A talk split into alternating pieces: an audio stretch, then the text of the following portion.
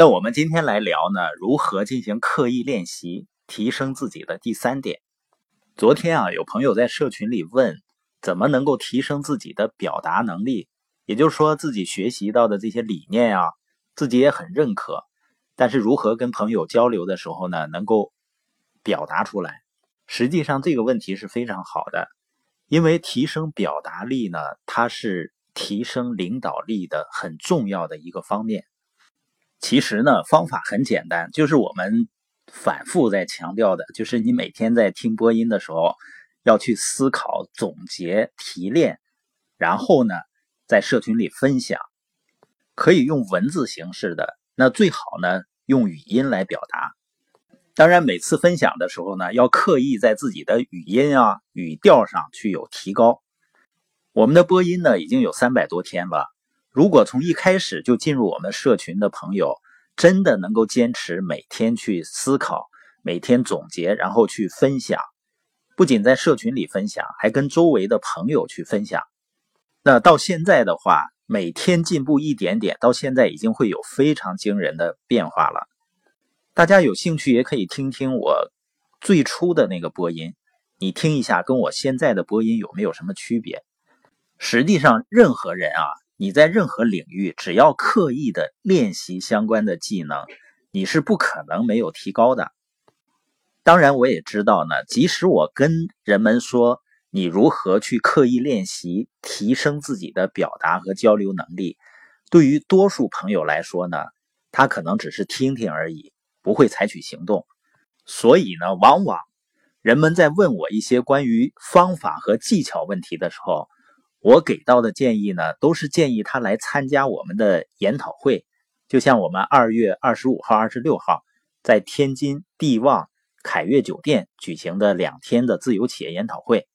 因为一个人啊，他要想真正提升自己的技能，不仅仅是关于方法的，实际上是关于他的自我期望有多高、有多强，他的动力有多强，他的信念。对自己是否相信，而解决这些问题最好的答案是在研讨会上。这也是为什么我能够有成长的最核心的原因。因为这样的研讨会呢，是对我们的大脑一次集中的刻意训练，让我们的大脑呢真正变成我们的资产，而不是负债。这里面呢就涉及到我们关于刻意训练的第三个点，就是。你是否愿意牺牲短期利益？是否呢是一个以长期利益为重的人？什么意思呢？因为所有的学习啊、成长啊和训练啊，它可能都会牺牲和影响一些你的短期绩效。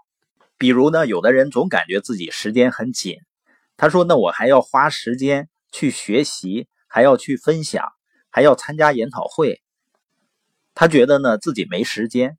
实际上呢，一个人为什么生活会变得忙乱，而且内心会焦虑呢？就是成长的不够啊。所以，我们把你在成长方面的训练都理解为一种投资。投资的意思是什么呢？就是你现在花了一些时间去投资自己的成长，未来呢就会为你赚到更多的时间。换句话说呢，当我们成长了以后啊。我们在单位时间所创造的价值就会大大的不同了。比如你以前用笔来写字，那你一开始用键盘打字的时候，你的绩效是不是降低的？因为一开始呢，一分钟打不了几个字，远远不如用笔写呢更快一些。但是你持续的练习以后呢，最终你可以一分钟打出八十个字，甚至更多，而这是写字永远也赶不上的速度。所以呢，那些总是追求短期绩效的人呢，总是不去刻意的练习，不去学习提升自己，那他永远会感觉自己的时间很忙。所以为什么有“穷忙”这个词儿呢？因为在我经济条件差的时候啊，我就越急着赚钱。当我越急着赚钱的时候呢，我就越不愿意为了长远的成长来投资自己。那越不投资自己呢？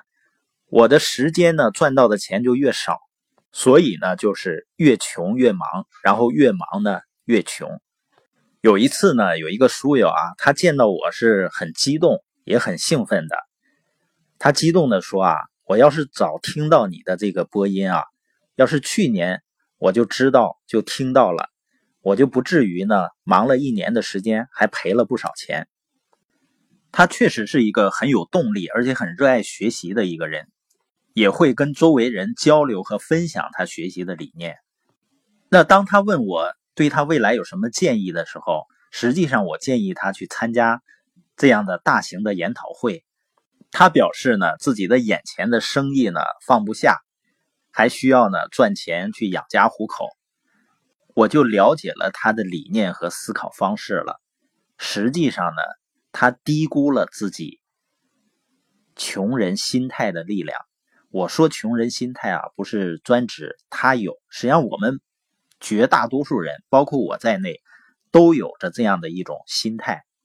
只不过通过学习的人呢，能够控制的比较好而已。那就是拿破仑希尔所讲的穷人心态，就是想更快的、更容易的去赚到很多钱的一种心态。这也是为什么中国彩票业这么发达的原因。我初六呢，从唐山回来的时候啊，是叫个滴滴。那这个车主呢，他是体彩中心的，他所谈到的那个数字啊，是非常惊人的，就一年的销售量能达到几千个亿。所以我说呢，我在三十岁之前啊，是无头苍蝇似的飞行，拼命努力的结果呢，是一无所有。那通过。研讨会呢，使我大脑从以前的负债变成了资产，因为我开始建立了愿景，有了明确和正确的价值观，同时呢，建立了正确的理念和心态。